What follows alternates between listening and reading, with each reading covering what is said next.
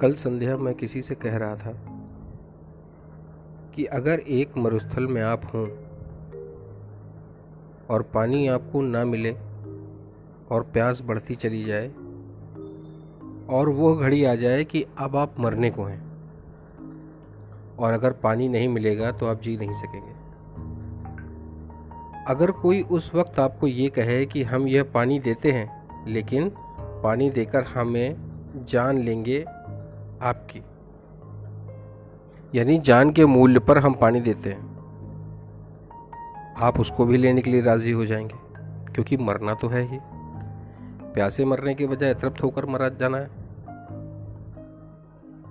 उतनी जिज्ञासा, उतनी आकांक्षा जब आपके भीतर पैदा होती है तो उस जिज्ञासा और आकांक्षा के दबाव में आपके भीतर का बीज टूटता है और उसमें से अंकुर निकलता है।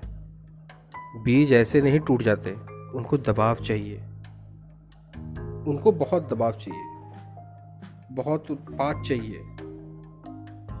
जब उनकी, जब उनका सख्त खोल टूटता है तो उसके भीतर से कोमल पौधे का जन्म होता है। हम सबके भीतर भी बहुत सख्त खोल है। और जो भी उस खोल के बाहर आना चाहते हैं, अकेले कोतूहल से नहीं आ सकेंगे। इसलिए स्मरण रखें, जो मात्र कोतूहल से खट्टा हुए हैं, वो मात्र कोतूहल को लेकर ही वापस लौट जाएँगे। उनके लिए कुछ भी हो सकता है। जो दर्शक की भांति खट्टा हुए हैं, वे दर्शक की भांति ही वापस लौट जाएँगे। उनके लिए भी कुछ भी हो सकता है। इसलिए प्रत्येक अपने भीतर पहले तो ये ख्याल कर ले कि उसमें प्यास है। प्रत्येक अपने भीतर यह विचार कर ले कि वह प्यासा है। इसे वह बहुत स्पष्ट रूप से अनुभव कर ले। वह सच में परमात्मा में उत्सुक है। उसकी कोई उत्सुकता है सत्य को, शांति को, आनंद को उपलब्ध करने के लिए? अगर नहीं है तो वह यह समझे कि वो जो भी करेगा, उसे करने में कोई प्राण नहीं हो सकते।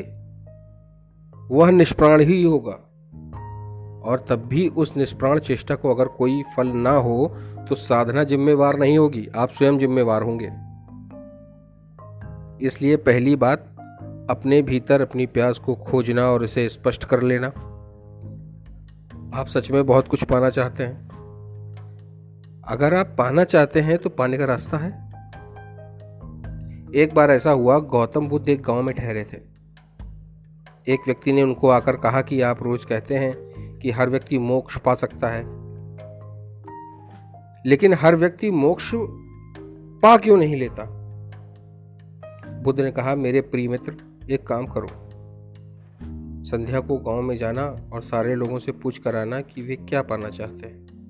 एक फेरिस्त बनाओ। हर एक का नाम लिखो और उसके सामने लिख, लिख लाना कि उनकी आकांक्षाएँ क्या हैं। वह आदमी गाँव में गया। उसने जाकर पूछा। उसने एक एक आदमी को पूछा। थोड़े से लोग थे उस गाँव में। उन सबने उत्तर दिया। वो साँझ को वापस लौट आया। उसने बुद्ध को आकर वो फेरिस्त दी बुद्ध ने कहा, इसमें कितने लोग मोक्ष के आकांक्षी हैं?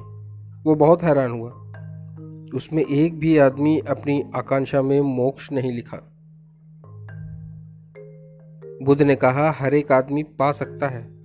मैं ये कहता हूँ लेकिन हर एक आदमी पाना चाहता है ये मैं नहीं कहता।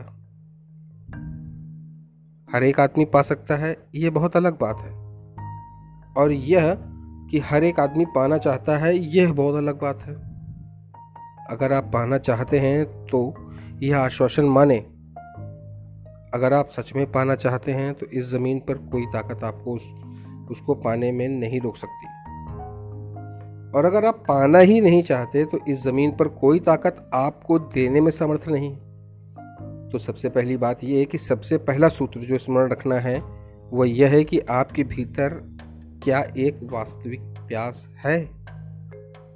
अगर है तो आश्वासन माने कि रास्ता मिल जाएगा। और अगर नहीं है तो कोई रास्ता नहीं है। आपकी प्यास आपके लिए ही रास्ता बनेगी। you